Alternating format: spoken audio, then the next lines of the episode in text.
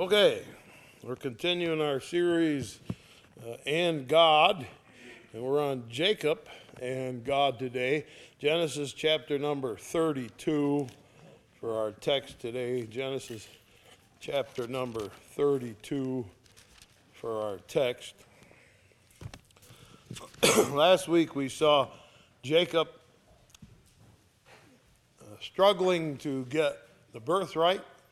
He took that from his brother Esau for a pot of stew. Wasn't much of a struggle because Esau didn't value it. And Jacob did. And so Jacob became the holder of the birthright. That's the firstborn uh, privileges. And then he stole the blessing. He ran out and stole it by lying and cheating. He got the blessing from his father. And we talked about Uh, the how that goes and what all that means. Now we move ahead in Jacob's life uh, to another place. We're going to put a couple names on the board. Names will be very important. And the first one we're going to put on is Bethel. Beth means house, and El means God. And when Jacob ran from Esau, after we've finished our story last week, Esau said, I'm going to kill my brother. He stole birthright and blessing, and I'm going to kill him. And so he ran from his brother Esau. He gets way out in the middle of nowhere, lays his head on a stone for a pillow, not much of a pillow, and uh, goes to sleep, has a dream. There's a ladder going up to heaven, and God talks to him from the top of the ladder, down on the bottom. Angels are coming up and down the ladder. He has a dream about heaven. And God said, don't you worry, I'm going to go with you to the land you're going. And this is going to be, you're going to have these promises. And so he wakes up. He said, God was here and I didn't even know it. And so he said, this is Bethel, or the house of God. And so he names this place the house of God. He will go from there to work for his uncle Laban. Now, Jacob was a cheater and a liar and a thief, sneaky, conniving fella. Got his way pretty good. He came up against his uncle Laban, who was twice as sneaky, twice as conniving as Jacob ever was. And he worked him over good. He gave him a run for his money. And so Jacob got a dose of his own medicine and another dose. And so he came up against Uncle Laban, who really worked him over good. And Jacob, though, is still a clever fella, and he worked out a way to breed sheep. And he agreed with his uncle, any nice, clean, white sheep is yours. These old, ugly, spotted ones are mine. And so he worked out a way to breed the sheep so they all turned ugly spotted and actually became a breed of sheep. And you've heard of Jacob's sheep, maybe. Uh, some of you, they're still around, I guess. But uh, I don't know if they're exactly the same ones. But uh, he, he was clever still. But finally he decided, I got to get away from Laban. And so he packs up his family, leaves Laban. Uh, in the night, sneaks out to get away. Laban comes after him.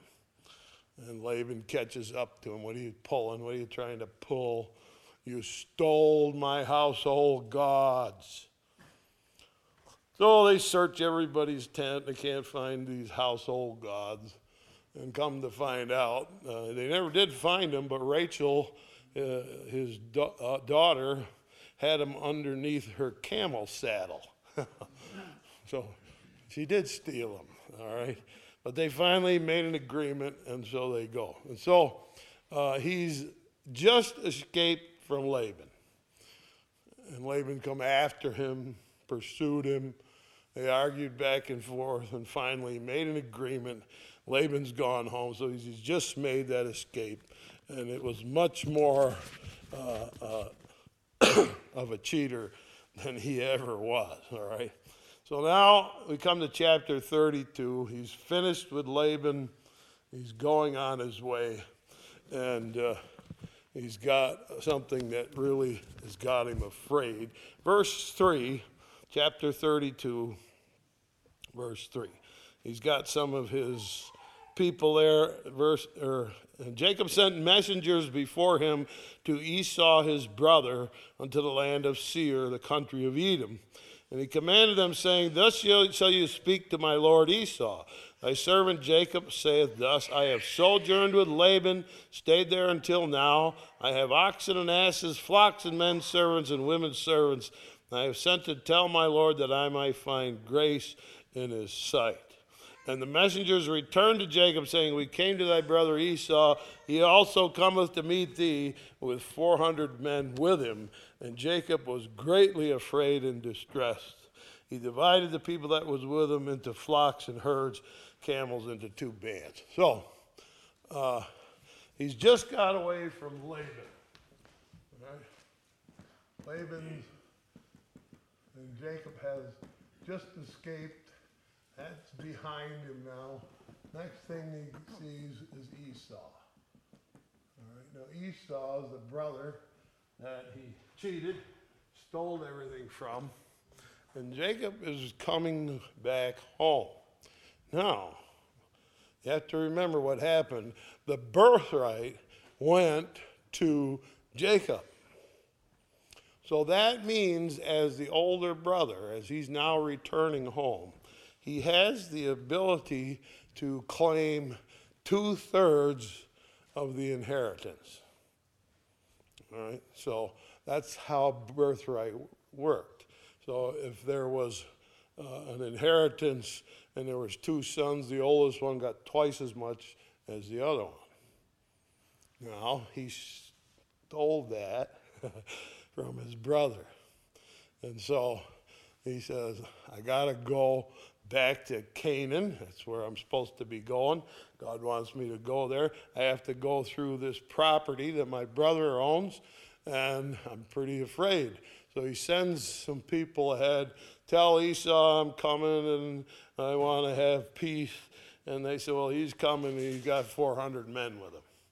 And they're not a bunch of sissies, these guys. Remember, Esau's a hunter. He's out running around in the wilds and he's a hunter. So he's got a bunch of tough hombres with him, four hundred of them, and they're coming. So he's looking at his situation. I just left Laban, got out of there with my skin, and now a much more dangerous Esau is coming at me. What are we going to do? And he's more afraid of Esau than he ever was of Laban. And he's got reason, because Esau got burned pretty bad and uh, said, I'm going to kill my brother. All right, so now he's coming back home. But we skipped this. We got to go back to beginning chapter thirty-two. I want to say that this chapter in Genesis is one of the most interesting, most amazing passages in the Bible. There's just so much you try to wrap your head around what happened here. Um, and when you read it, it doesn't try to explain much to you. Just say, here, there, what do you think of that? Well, let's look at the first thing that's just amazing. Chapter thirty-two now of Genesis at the beginning, verse one. Jacob went on his way, and the angels of God met him. When Jacob saw them, he said, This is God's host. And he called the name of that place Mahanaim. All right, now Bethel was his first encounter with God. He wakes up after the dream with the ladder, and he says, God is here, and I didn't know. This must be God's house, Bethel. And so now he says, this place is Mahanaim. This place I call Mahanaim, which means two hosts, or in the Bible, a host is an army. It's two armies. And so he's traveling along, and here he sees an armed force. And he realizes that these are angels. This is God's host. These are angels. This is the first time anybody's ever seen anything like that. Now, we can look ahead a little bit to Second Kings. If you want to turn there, Second Kings. This happens other times in the Bible, but in Second Kings, chapter number six, we get a look. And this is probably more information than we get back in here in Genesis. So we get a look at an army. And uh, Second Kings six, this is Elisha. And Elisha is trapped in a city. And he's got a servant boy with him. And they're trapped in this city. Uh, and this army has gathered around the city where he is. We want Elisha. We want him. So here's what happens, verse uh, fifteen. When the servant of the man of God was risen early, gone forth, behold, a host come to the city with both horses and chariots. And the servant said unto him, alas, my master, how shall we do? So there's an army on the ground surrounding the city. And he answered, fear not, for they that be with us are more than they that be with them. And Elisha prayed and said, Lord, I pray thee, open his eyes that he may see. And the Lord opened the eyes of the young man, and he saw. Behold, a mountain was full of horses and chariots of fire round about Elisha. That's pretty cool, right? There's an army on the ground, and the servant boy says, we're in trouble, we're surrounded. He said, ah, we got more on our side. What do you mean? And God said, let him see. And he looks up and sees there's a whole army in the sky all around him with flaming chariots and fire and everything else. Oh, well, that changes things. When you can see the army, it's pretty impressive. And he says, we got twice as many. We're, we're no problem. Now, back here, it says Jacob saw the angels. This isn't a vision like the latter where he's sleeping and has a dream. He actually sees these beings in an army, and they're angels. He knows that they're angels. He says this is God's host, but he calls it Mahanaim. There's two hosts. There's two armies that have come down as he's going to make this trip into uh, where God's asked him to go, to Canaan. And so the army, what he's saying is there's angels behind me. There's two armies, and there's angels in front of me. That makes those four hundred men that Esau are bringing along a little less threatening. God sent army, going to be with you, behind you, and in front of you, and they come to make you safe. And so he feels pretty good about that. I would too. How would you like to see that, huh? Well, the Bible does say we have guardian angels who keep their eye on us, lest we should dash our foot against a stone. Uh, God has angels whose job it is to keep track of people. In this case, because Jacob is such an essential character in the history of the world and in the history of the Bible, but in the history of the whole world, he's an essential character, and we'll see why before we're done. Uh, God's, I'm, I'm, I got my, I'm with that guy. I'm right there with him. We'll send a couple of armies down. I understand that in Egypt, when they came out of Egypt, one angel, only one, God sent the death angel to Egypt on the night of Passover, and he killed all the firstborn of Egypt, and he killed all the firstborn cattle. Anything that was firstborn with the Egyptian name on it died. He said, from the sheep out in the pasture to Pharaoh's son. And one angel did that. Okay? You got an army? You're all set. You're in good shape. And so Jacob is surrounded with an army of angels, and he's actually allowed to see them. Most of us have never seen an angel. Right? I am sure they've been near me. I've had a few close calls in my younger days, probably my older days too, didn't even know it. My younger days, I had some very close calls. I was on a hay wagon driving down the mountain, and the pin came out. And I was in a wagon freewheeling. And over that side right there was about one hundred yards down to the bottom. And I said, man, I'm going to die. And I yelled to Uncle Ad, stop! And he laughed and waved. I said, stop! And he stopped just as the wagon came up, smash! I said, man, I'm glad you stopped. Well, I think an angel made him pay attention to me. So he's going to keep him, he's going to die right now if he goes over that cliff. And it was, there's no guardrail or anything where I'm talking. It was a back road, and you just, I don't know what would have happened. I had a few incidents like that. So I think there's an angel with us, watching over us. He's got something for us. God's got something for us to do. He's going to help us. God's got something for Jacob, and he's going to help him. So he sends these army. Now you say, okay, so why is he afraid if he's got an army of angels? Because he's not stupid, that's why.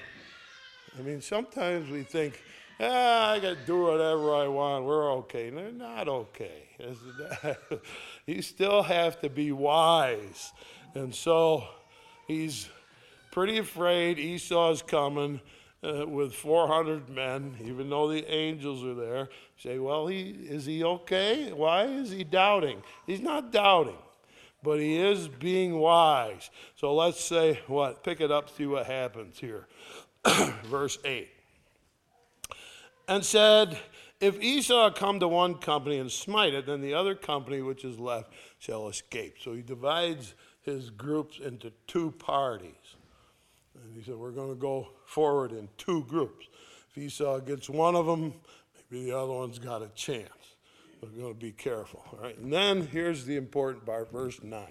And Jacob said, O God of my father Abraham and God of my father Isaac, the Lord which said unto me, return to thy country, to thy kindred, and I will deal well with thee. All right, so he says, you're my grandfather's God. You promised him. My father, you promised. And so you promised me too. Now you've told me, go back to Canaan and I'll be with you. I'm not worthy of the least of all these mercies, of all the truth which thou hast showed unto thy servant.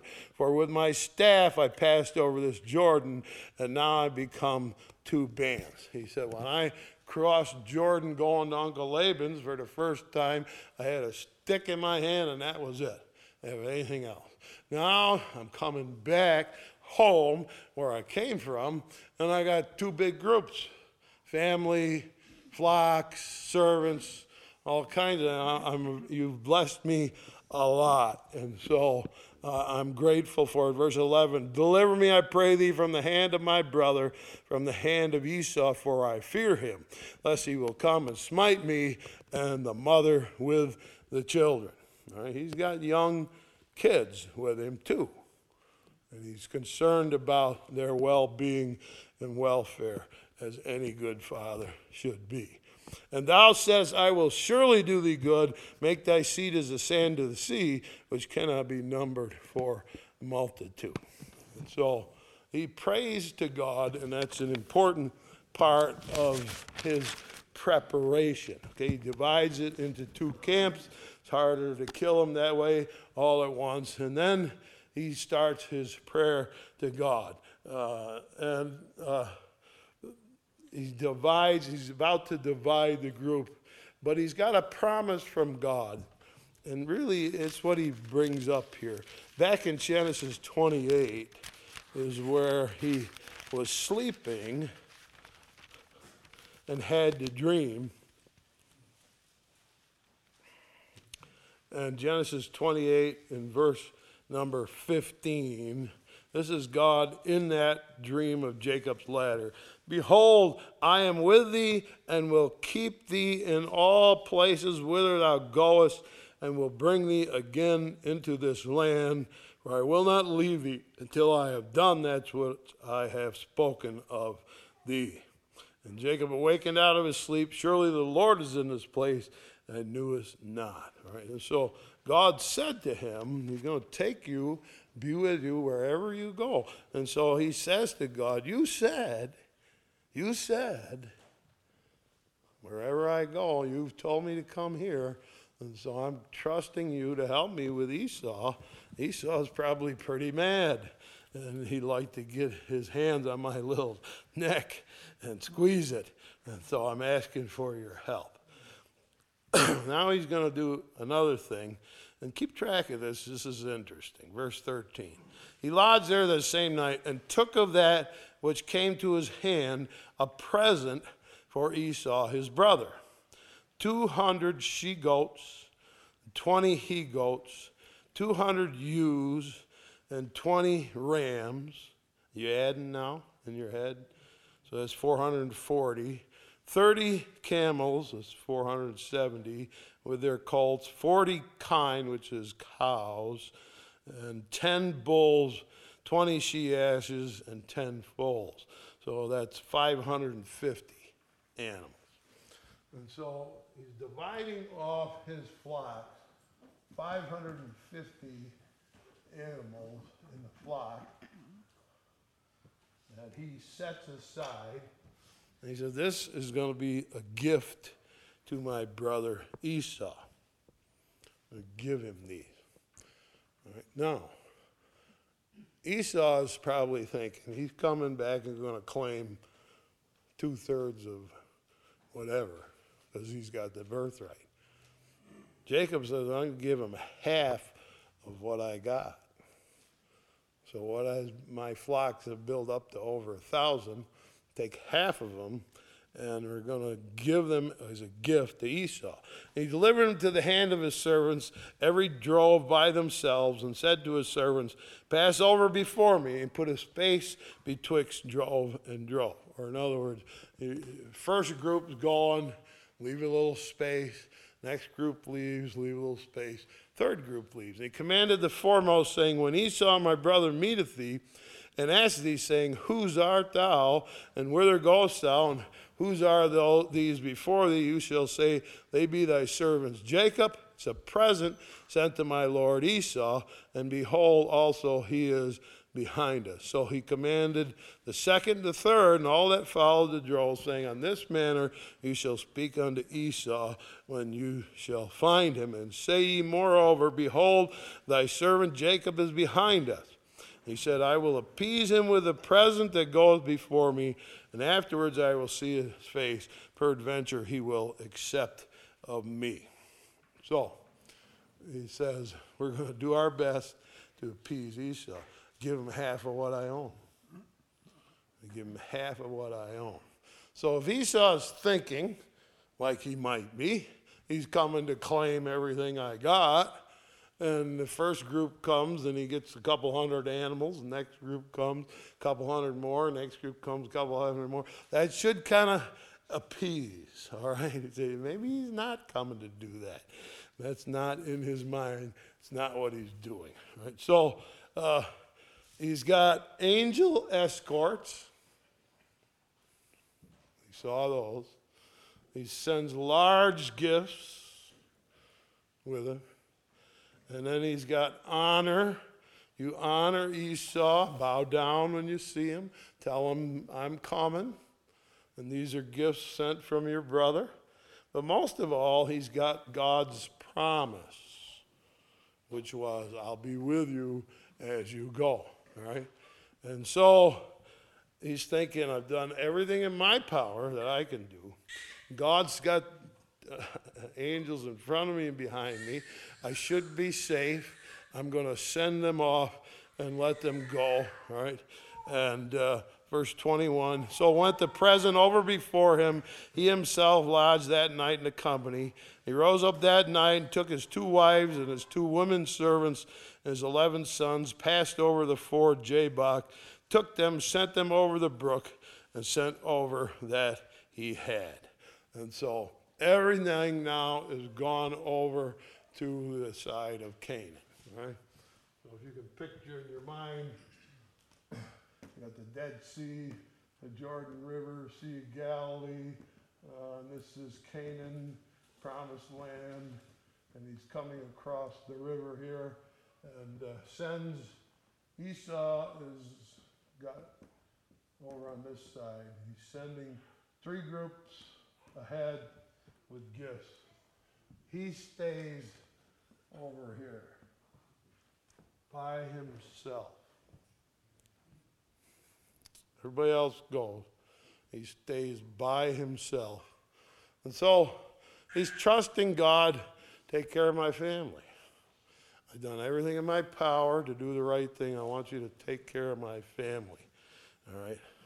And so think about it. It's amazing that he saw a host of angels. That's amazing. Right? That's amazing. Now, what you're about to see now is a thousand times more amazing. It is mysterious. It is strange. It is wonderful. It's the most one of the most fascinating passages of Scripture in the Bible. Here we go. Verse twenty-three. He took them, sent them over the brook, sent over that he had, and Jacob was left alone. And there wrestled a man with him until the breaking of the day. All right, so we have the man on this side of the river over here. The person says there's a man. And it says they wrestled. Let's go on.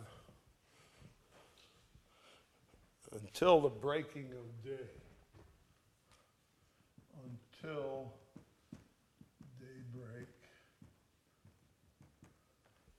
All right. And when he saw that he prevailed not against him, that is, the person he's wrestling with didn't win. And he saw that Jacob was really, and the word here, Uh, wrestled in the original language is kicked up the dust. All right, so we'll get to that in a minute. Verse twenty-five, when he saw that he prevailed not against him, or that it was a draw, they weren't, no, either one of them was win- winning. He, that is the person he's wrestling, touched the hollow of his thigh, touched him on his hip, and the hollow of Jacob's thigh was out of joint as he wrestled with him. So he touched his hip, and it went out of joint just when he touched it. And then he said, the person he's wrestling with, let me go, for the day breaketh. Let me go. So now his hip is out of joint as he's wrestling. But he still is wrestling with his hip out of joint. Let me go, for the daybreak. And he said, I will not let thee go except thou bless me. He won't stop wrestling. Even though he's lost the use of a leg, he's hanging on for all he's worth. And then if you ever wrestled, I used to wrestle with my brother. Until finally it was a draw once. And then he decided it wasn't worth the trouble.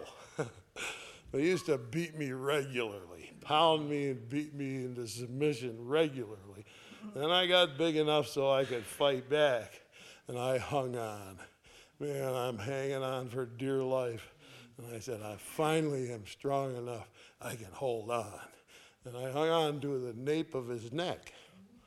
And uh, my mother came in and looked at us like we were fools. She says, well, one of you will have to let go first. Turn around and walk away.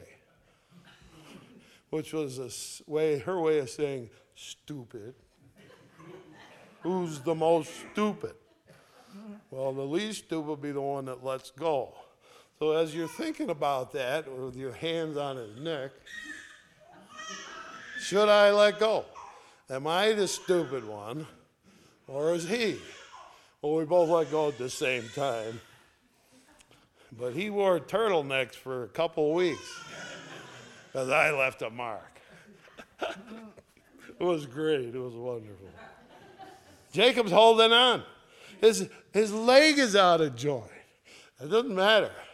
He will not surrender. He's holding on to this man, it says, that he's wrestling with.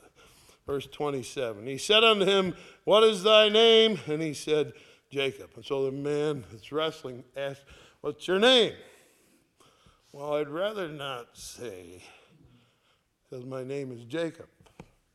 Right, so he says, and during the battle, towards the end, what is your name? Well, Jacob, you remember, and that's why words in the Old Testament in particular are pretty important. Bethel, house of God, right?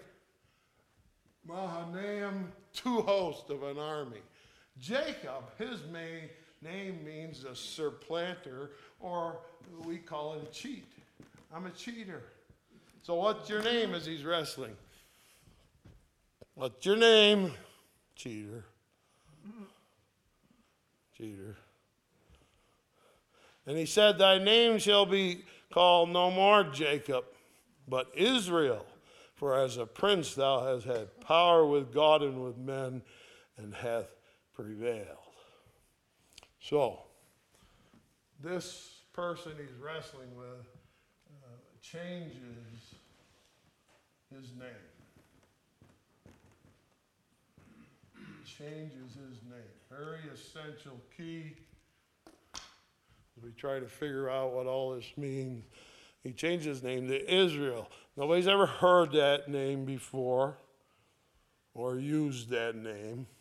It's the first time the word Israel appears. All right? There's no such thing as an Israelite until now.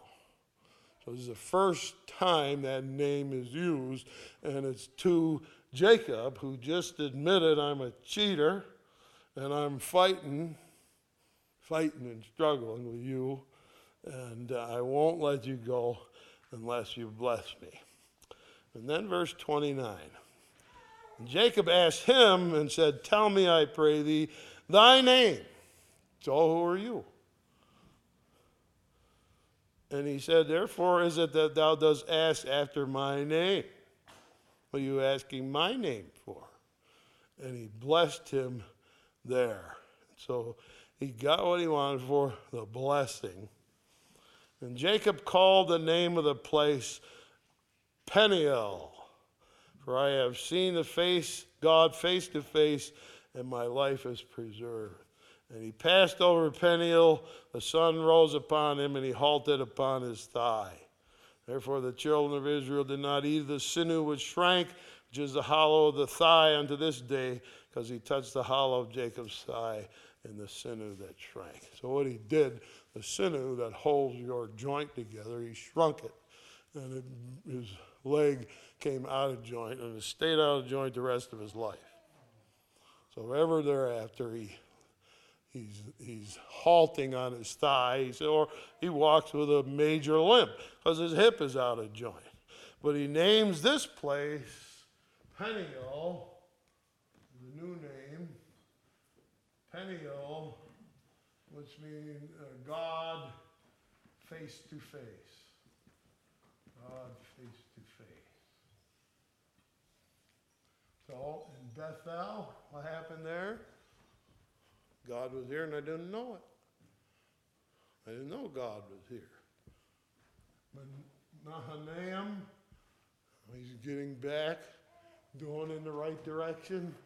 I'm surrounded by angels, two hosts of angels. And then Peniel, now it's God face to face.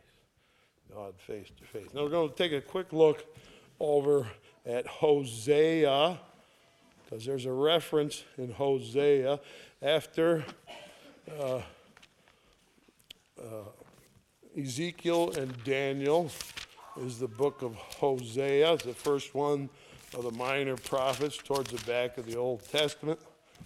We're going to go to Hosea, and we're in chapter number twelve.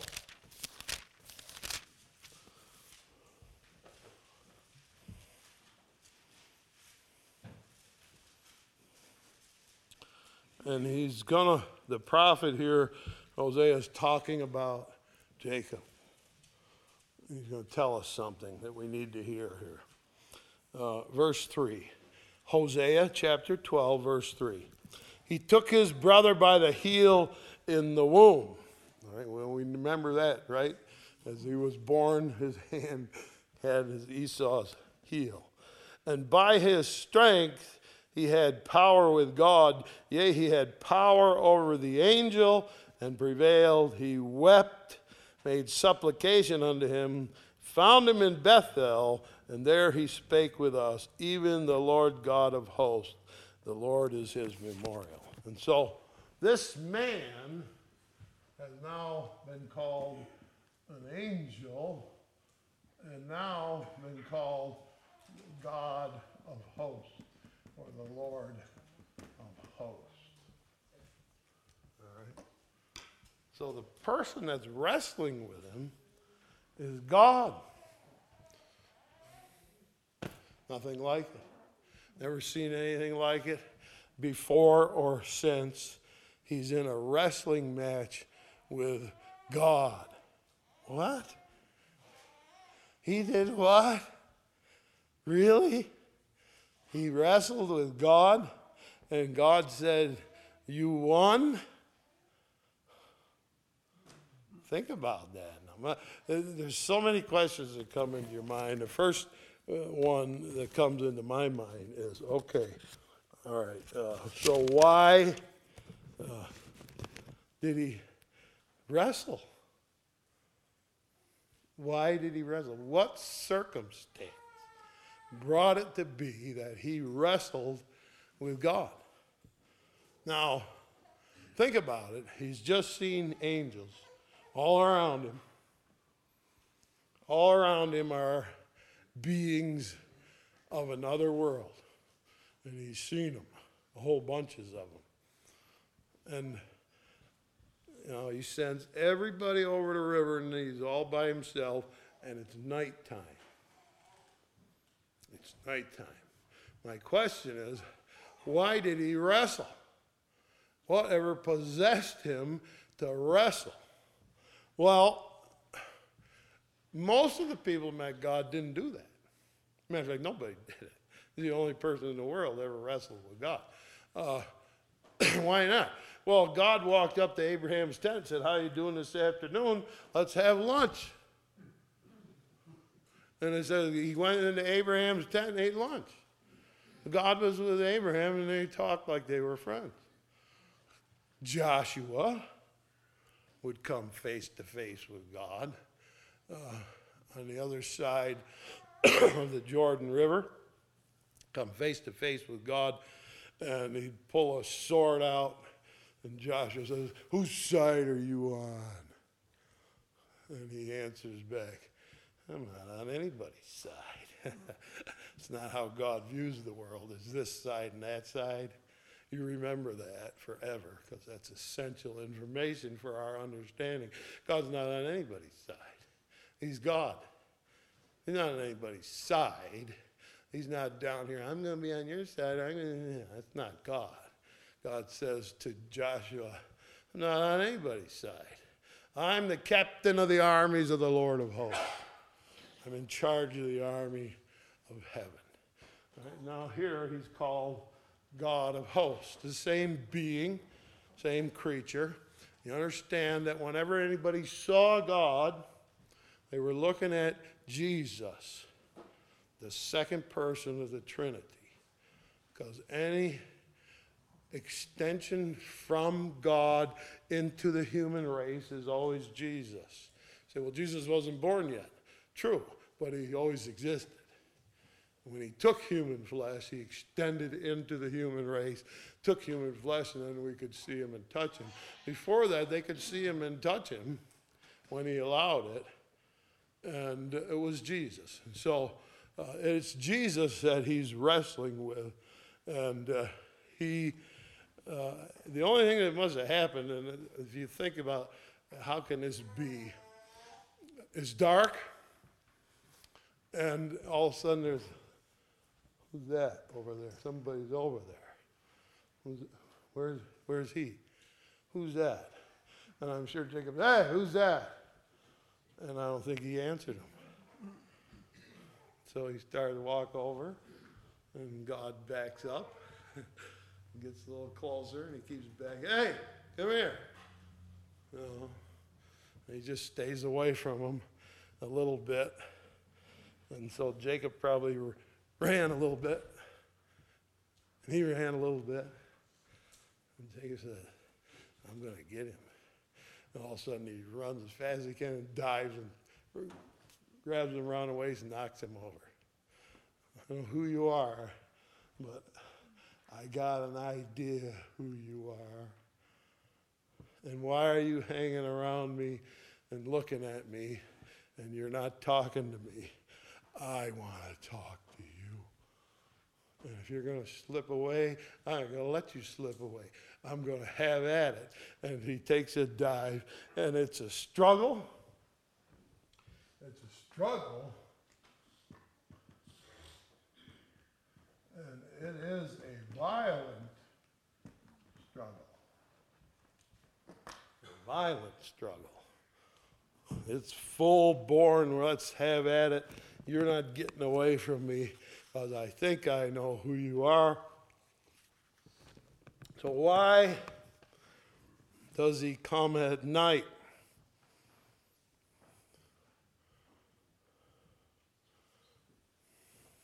Well, you can't quite tell for sure who that is. And you can ask him, who are you? And he doesn't answer. And later on, as they're wrestling, tell me your name. Don't ask my name. I didn't come here to give you my name. So he's trying to figure out who he is, and he's wrestling in this violent struggle with him. And I think that some things God just loves. Now, look at Matthew. Matthew chapter eleven.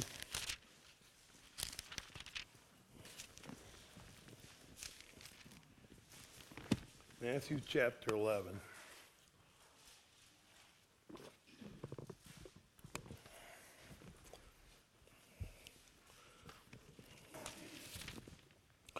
Verse eleven.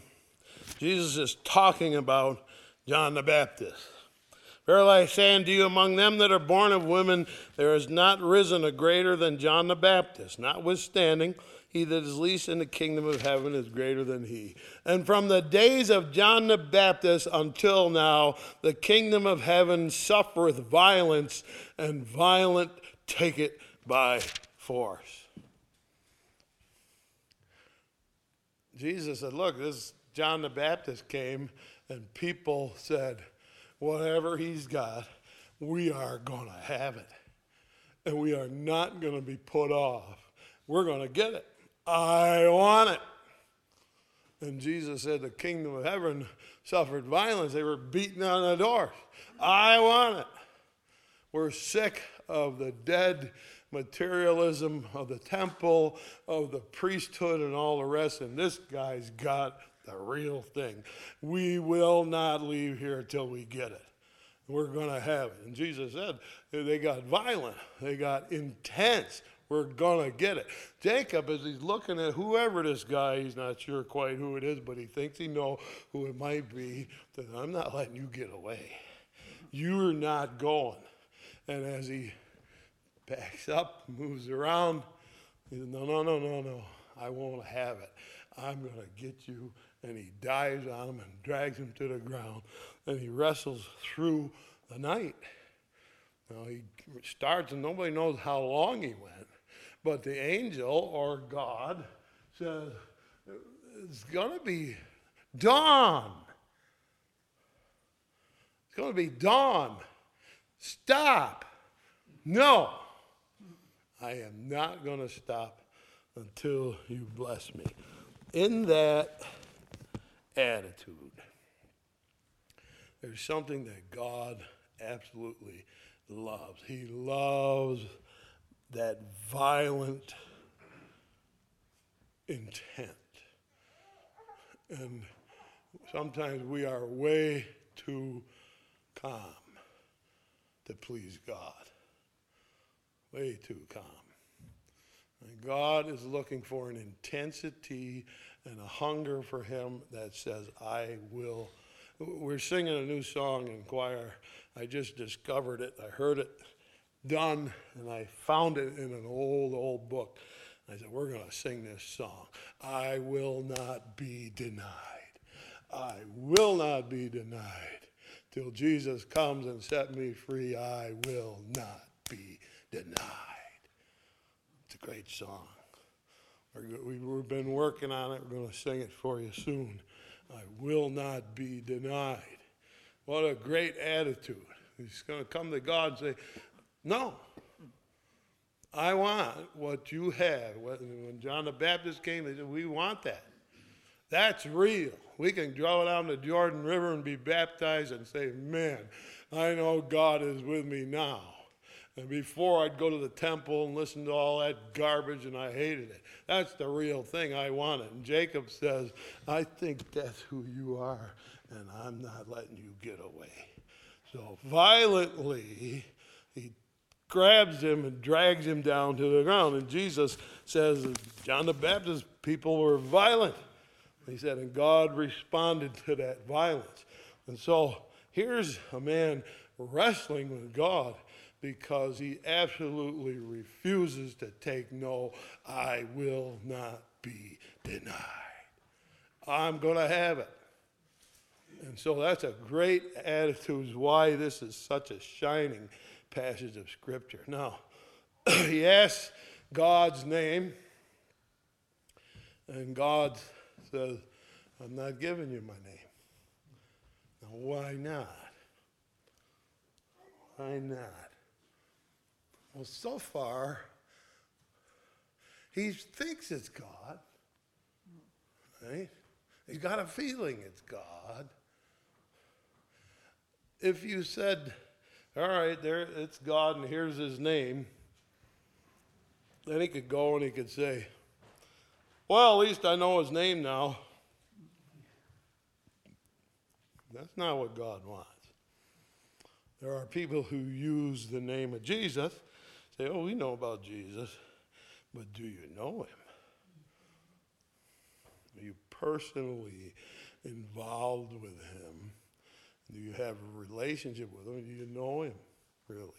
It's a whole different world. And so he doesn't want to just give him a name so he can go by and say, here, here's God's name, Jehovah. Could have said that. So I'm not going to tell you my name. Because it's not just the name, head knowledge. There's a feeling in the heart that he's going to get from hands on, real hands on, all right? And so he comes in the dark so that you'll not know. He doesn't want you to come out, oh yeah, that's God, I know you. No, no, no, no. He said, I want you to figure out who I am and work your way through it. And in the darkness, God's presence is felt because you can't see. Right? And he was trying to get us and Jacob and all of us to say, I want to feel God's presence. I can't see him, but I want to learn to feel the presence. And that's what we are absolutely bound to, because we can't see God. We must now do what Jacob did. We must feel the presence. And so in the darkness he comes so that you can feel it. And darkness leaves out the sense of sight. And sight is one of the main things we function with, is sight. We make our way through the world and do everything we do by sight. Take away sight. All right? Now he wants you to know God not by sight. What does this Bible say? We walk by faith and not by sight. We're going to learn to know God and feel his presence in the darkness when we're not sure. We're going to grab a hold of him and have a sense of who he is. And Jacob is figuring it out as they're wrestling. And I'm not letting go. I'll put your hip out of it. You understand he could have put all his muscles out of joint? All he had to do was go bang, bang, bang, bang. And he'd have been like a fish flopping on the ground. So it wasn't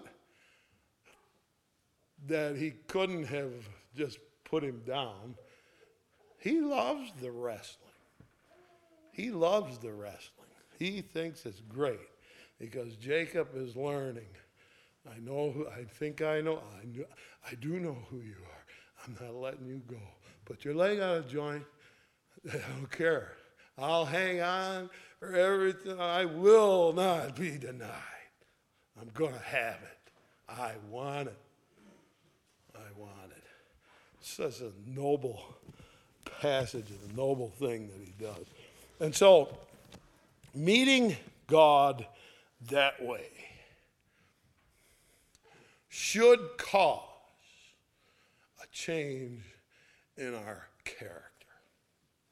You really meet God. It's going to change your character. Now, go back with me. When he met God at Bethel, sleeping with his head on the rock, has a ladder, dreams, and God's up there, said, I'll be with you wherever you go. Wakes up, God was here. I didn't know it. My name is Jacob. I'm a cheater. All right. And his family said they named him right. That was his character. He went to Uncle Laban, and he was still a cheater. Yeah, but he met God. I don't know if that didn't change him. He was still a cheater. But now,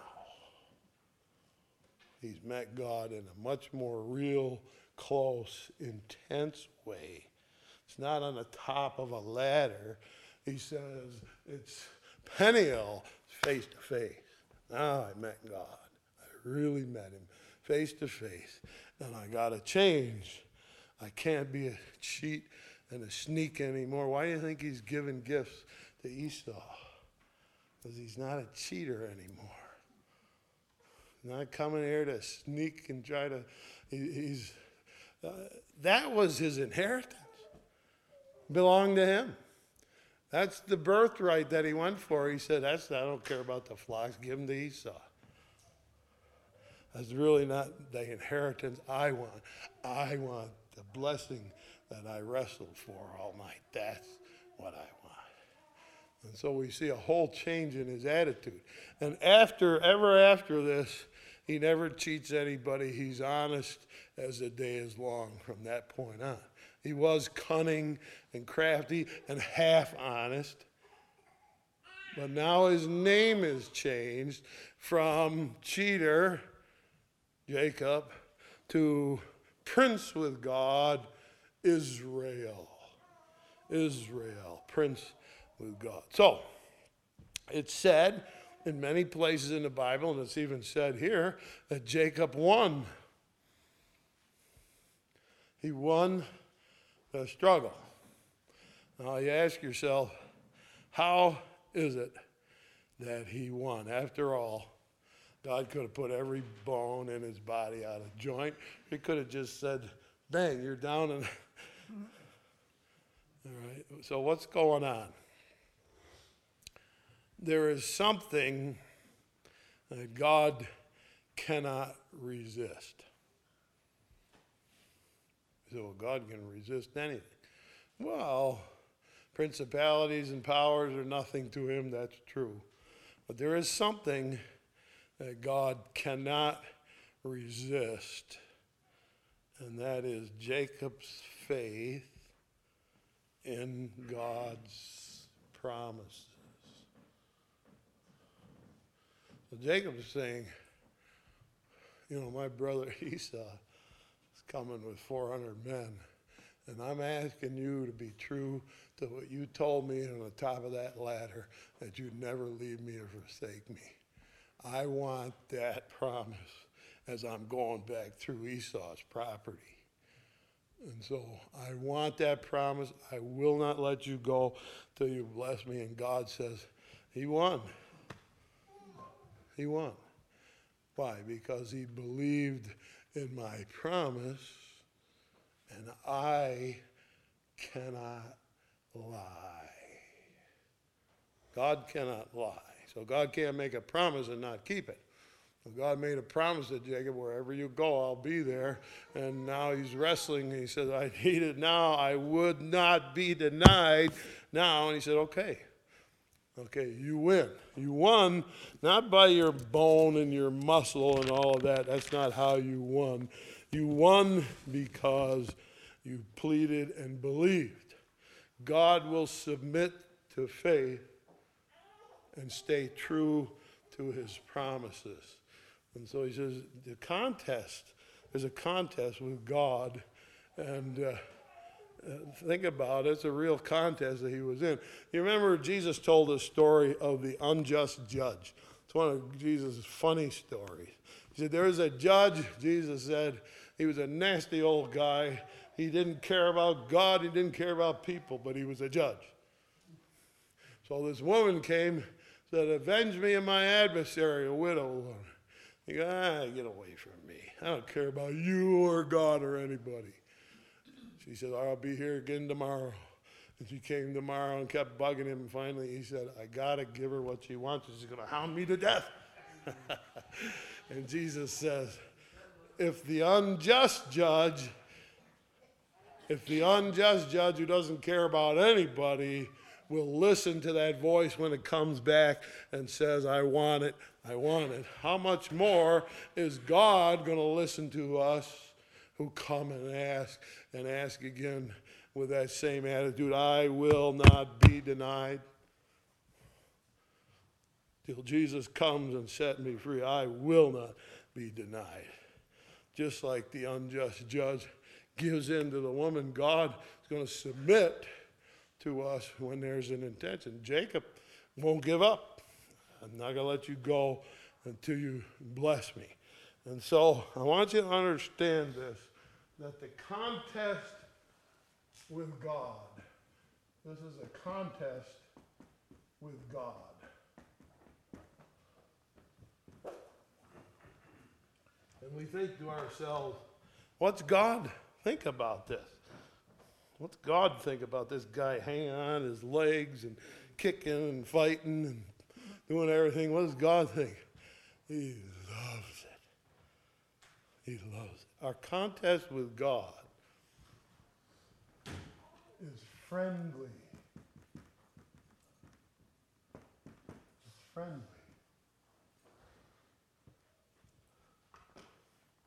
God's good. God's good. In the contest with you, said, I love it. And so this is one of God's favorite moments in the history of people. Here's a guy who said, no, I'm not, I'll take you, I'll get you. Don't leave me. I will not accept that. I will not be denied. It's a wonderful, wonderful story. Now, I want you to notice something here. Last week we looked at Isaac and Rebekah, and they started out well, but by the end of life, where were they? They both slid downhill.